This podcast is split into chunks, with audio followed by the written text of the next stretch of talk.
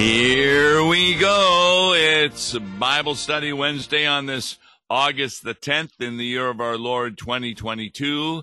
I'm Pastor Tom Baker, and as is our Bible study been going on for a few weeks, we're looking at the book of Proverbs by Solomon. We're going to be taking a look at chapter 11 right now. And this is Proverbs from Solomon, inspired by the Holy Spirit, to give you an indication of the will of God.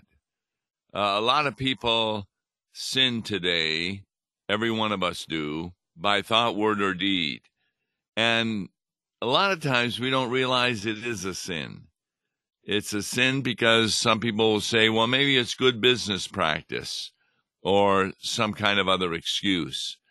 But the fact of the matter is, is that God gives detailed instructions as to his wisdom, which is really the thinking of Jesus Christ, the wisdom of God, because he follows the will of the Father and is inspired by the Holy Spirit. So let's begin with chapter 11 of Proverbs, and we're looking at verse 1. A false balance is an abomination to the Lord. Now, what is that talking about? You see, the purpose of a pastor is not just to interpret the original languages of the Hebrew, the Aramaic, and the Greek. We learn that at the seminary. And that's very, very important because it makes a difference between a sermon that is kind of at a Sunday school level for young people versus a sermon with great insight and points that people do not recognize when they read the English. So, the purpose of a pastor is to interpret the English translations on the basis of the original languages to help you understand what God is talking about. Now he says, a false balance is an abomination to the Lord. Is he talking about people who are able to walk and they keep a balance, they don't fall over all the time? Is that what he is talking about? The way you discover what he is talking about is first of all, take a look at the original language and this would be in the Hebrew, and also the context. So let's look at the Hebrew first of all.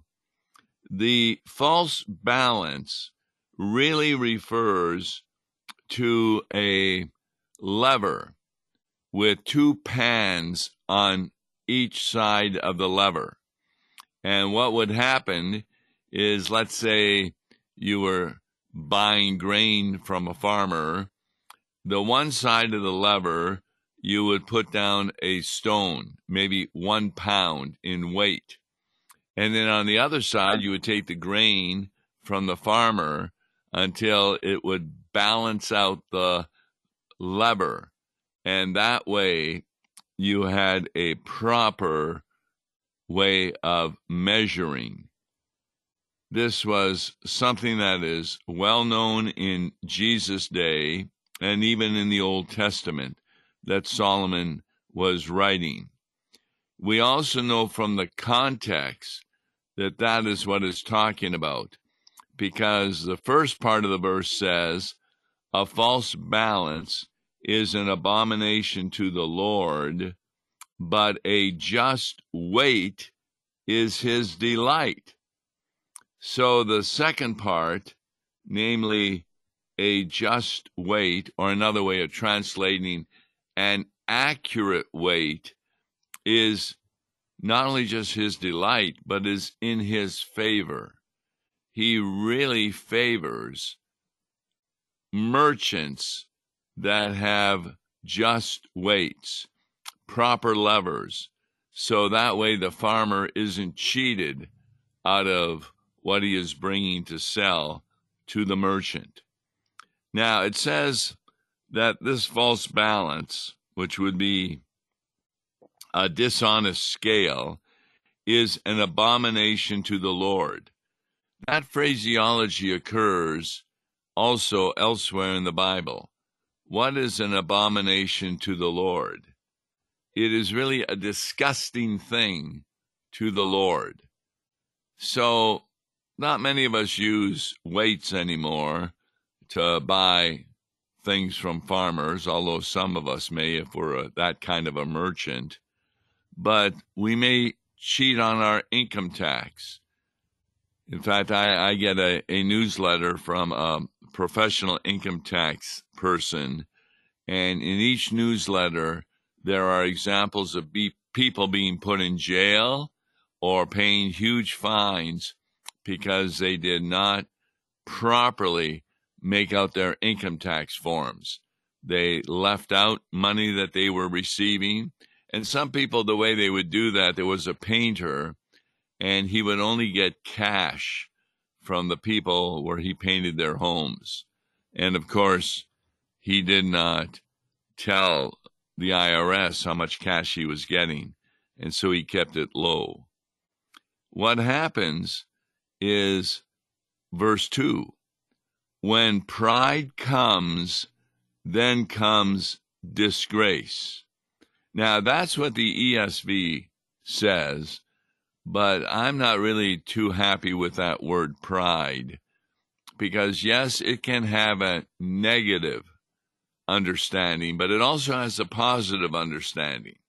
For example, your son or your daughter may be in a sport and they're very good at it. And you are proud of how well they do in that sport. That word pride or proud there is a positive thing. Now, also, it can be pride in a negative sense. Uh, a better translation is when arrogance comes, then comes disgrace. I was watching a movie and a man was confessing his sins to a priest.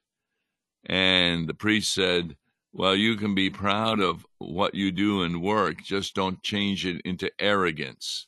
I thought that was really interesting that the priest understood the two different kinds of prides. And then comes disgrace. Now, that's from the word grace, obviously. And when God is gracious towards us, he gives us what we don't deserve. But if he is in disgrace towards us, then we receive the negative consequences of our sin. So when pride comes, which means arrogance in the Hebrew, then comes disgrace. And a lot of people have a lot of pride in what they do, but sometimes they fail and then they feel they're disgraced. The verse goes on but with the humble is wisdom. Now, what is meant by the humble? Those who have humility. Nobody had a greater humility than did Jesus. He was a God, he was the God, he was the Redeemer, he was the Savior of the world, and yet he humbled himself by taking upon human flesh being crucified, rising from the dead, and ascending into heaven. So Jesus is our example of proper humility. Verse 3 The integrity of the upright guides them. Now, what does that mean? That means the upright is referring to those who are righteous. Remember, upright, righteous. And their honesty is what guides them. What honesty? Their honesty in listening to Jesus Christ, God the Father, and the Holy Spirit, and their wisdom, which comes to us through His holy word. In the Old Testament reading for this coming Sunday, God really is has an abomination against false prophets because they don't have an honesty of listening to God's word. Instead, they listen to their dreams. that comes from within them, and they think that is equal to the Word of God. And what happens is the second part of verse 3 But the crookedness of the treacherous destroys them. Now, that word crookedness only appears twice in Proverbs, here and in chapter 11, verse 54. But what it's talking about is, of course, the wickedness of the treacherous. Remember, the book of Proverbs categorizes every human being in two ways. Either you have wisdom and are therefore a believer in the promises of Jesus Christ, or you are foolish following the devil and you are crooked and therefore you get disgrace, you got sinful pride, and you use false weights, which are an abomination to the Lord. These things destroy the crooked.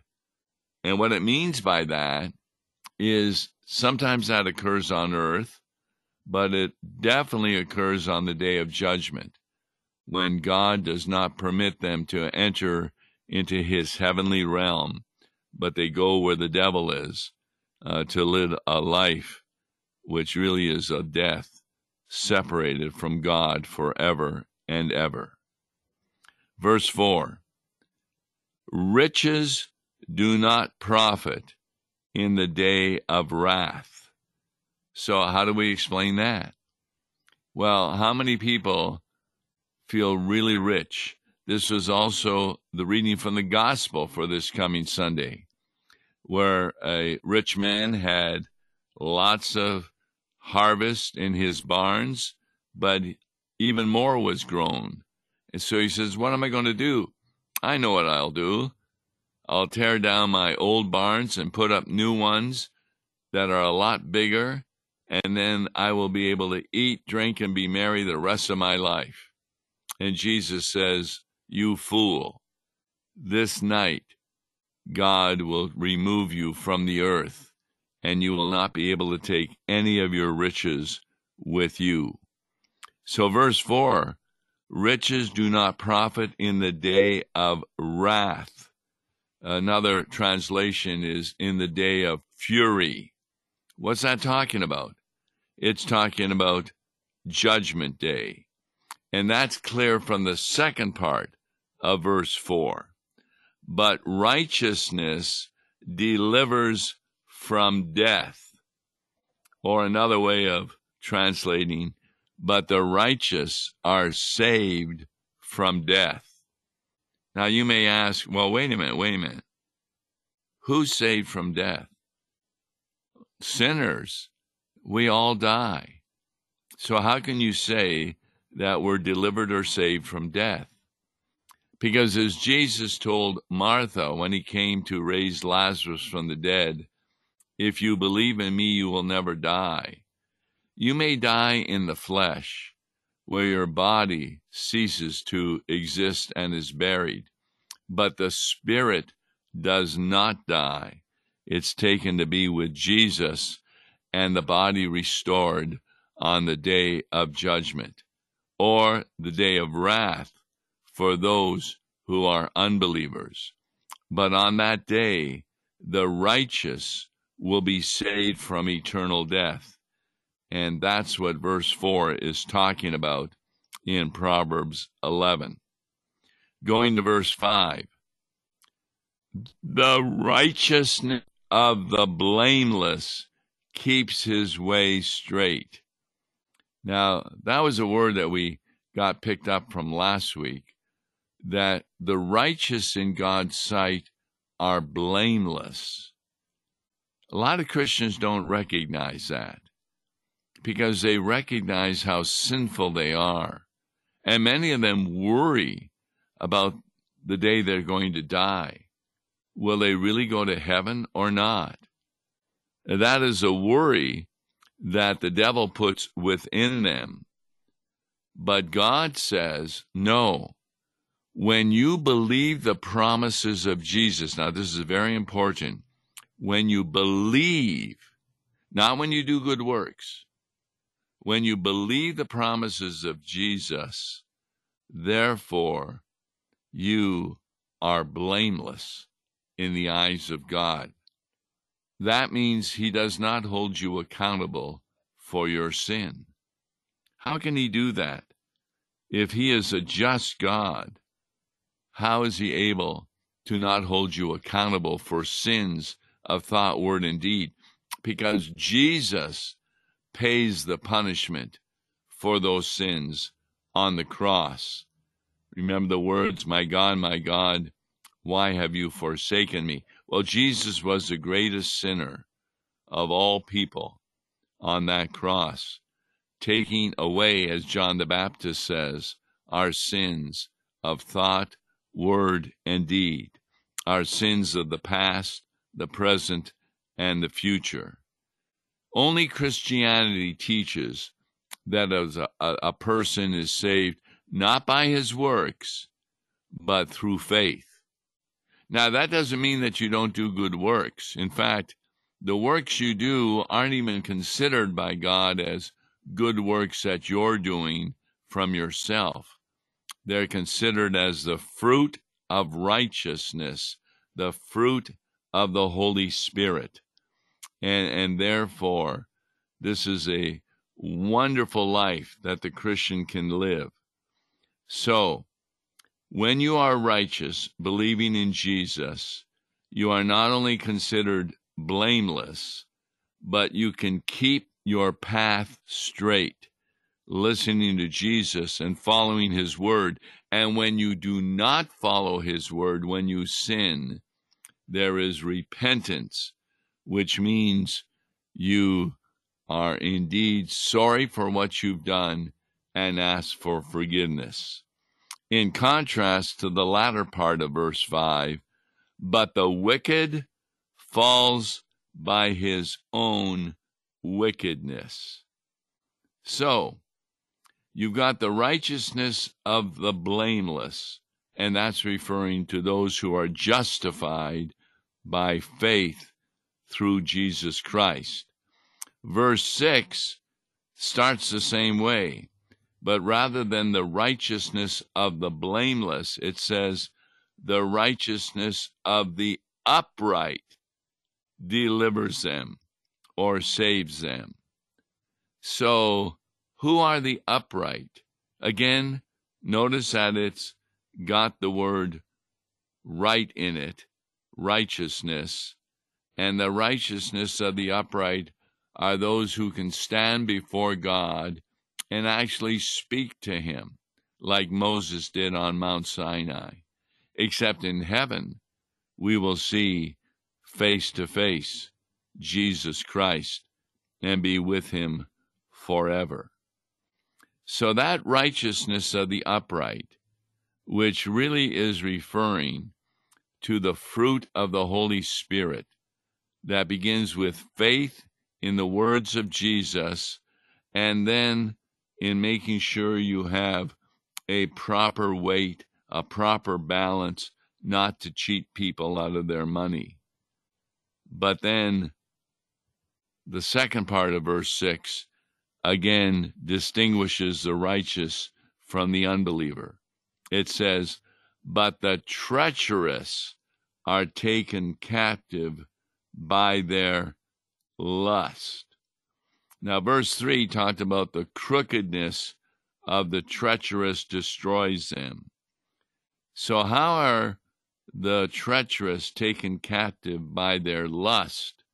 Well, a better word than lust, or better translation, would be by their desires. Your old Adam desires secular things. Your old Adam desires the world of the flesh rather than the world of the spirit. The old Adam does not keep one's eyes fixed on heaven and looking to Jesus for our comfort, but looks to our own works and our own desires to make us happy. In fact, a lot of people say that, that the purpose of being in the United States is to have happiness. And they think that that means a fulfillment of their selfish desires. But when they do that, they're taken captive. As verse 7 says, when the wicked dies, his hope will perish. That means he has no hope after he dies. The word hope here is referring to our assurance that we will be saved in heaven. And that perishes for the wicked because they don't believe in heaven. They don't believe in God properly. And therefore, not only will their hope perish, but the second part of verse 7 and the expectation of wealth perishes also. In other words, the word wealth there can be understood as man's strength. And a lot of people think their strength is their money.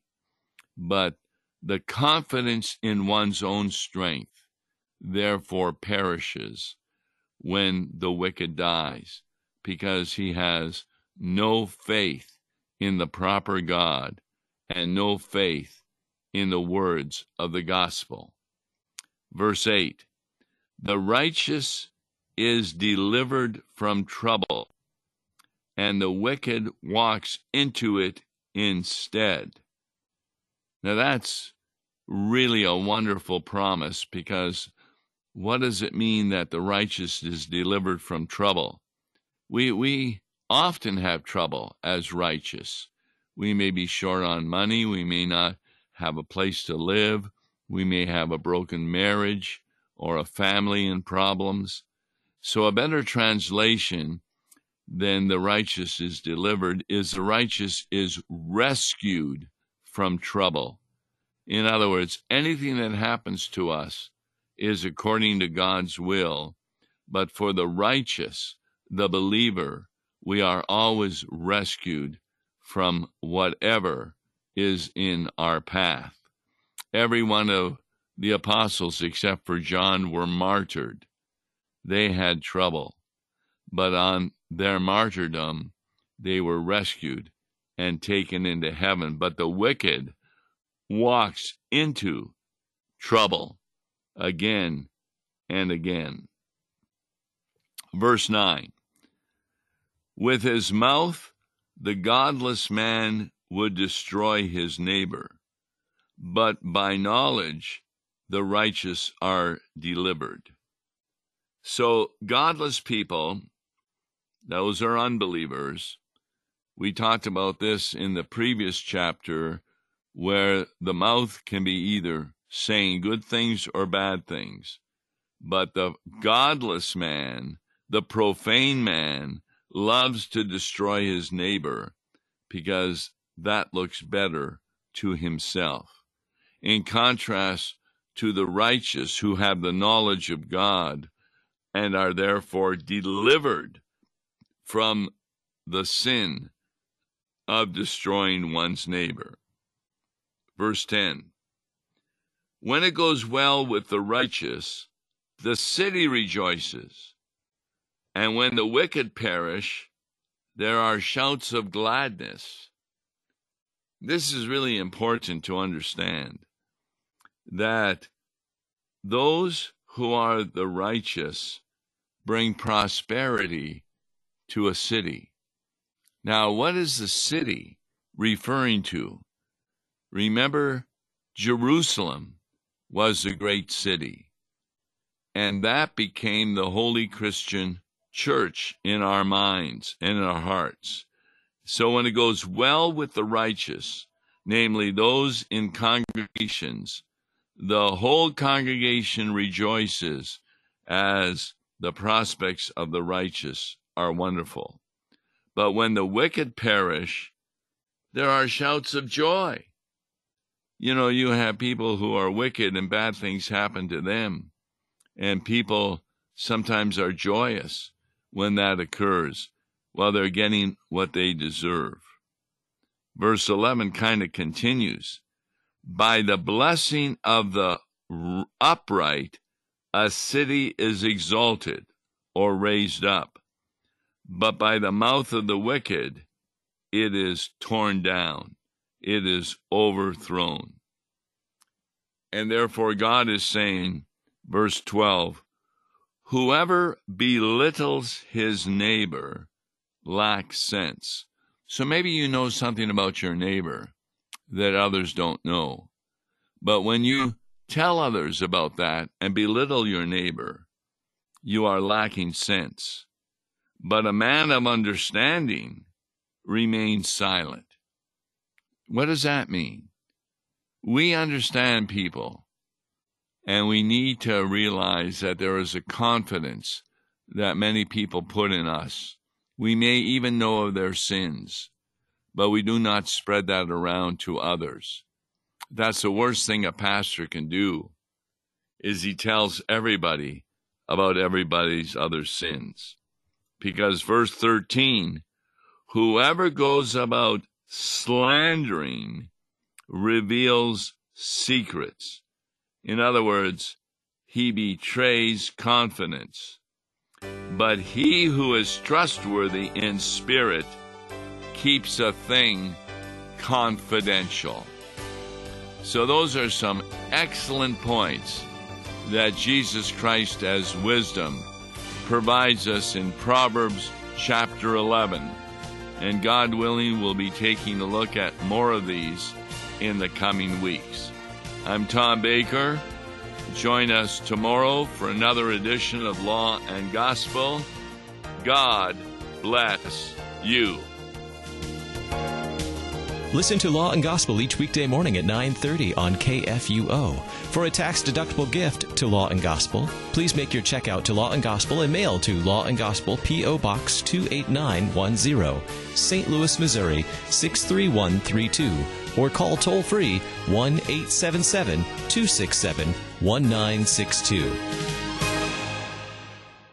Views and opinions expressed on Worldwide KFUO may not represent the official position of the management or ownership of KFUO, the Lutheran Church Missouri Synod. If you'd like to comment on programs or topics heard on Worldwide KFUO, write us at KFUO, 1333 South Kirkwood Road, St. Louis, Missouri 63122. You can also leave a question or comment on our comment line at 314 996 1542. We are the messenger of good news, Worldwide KFUO.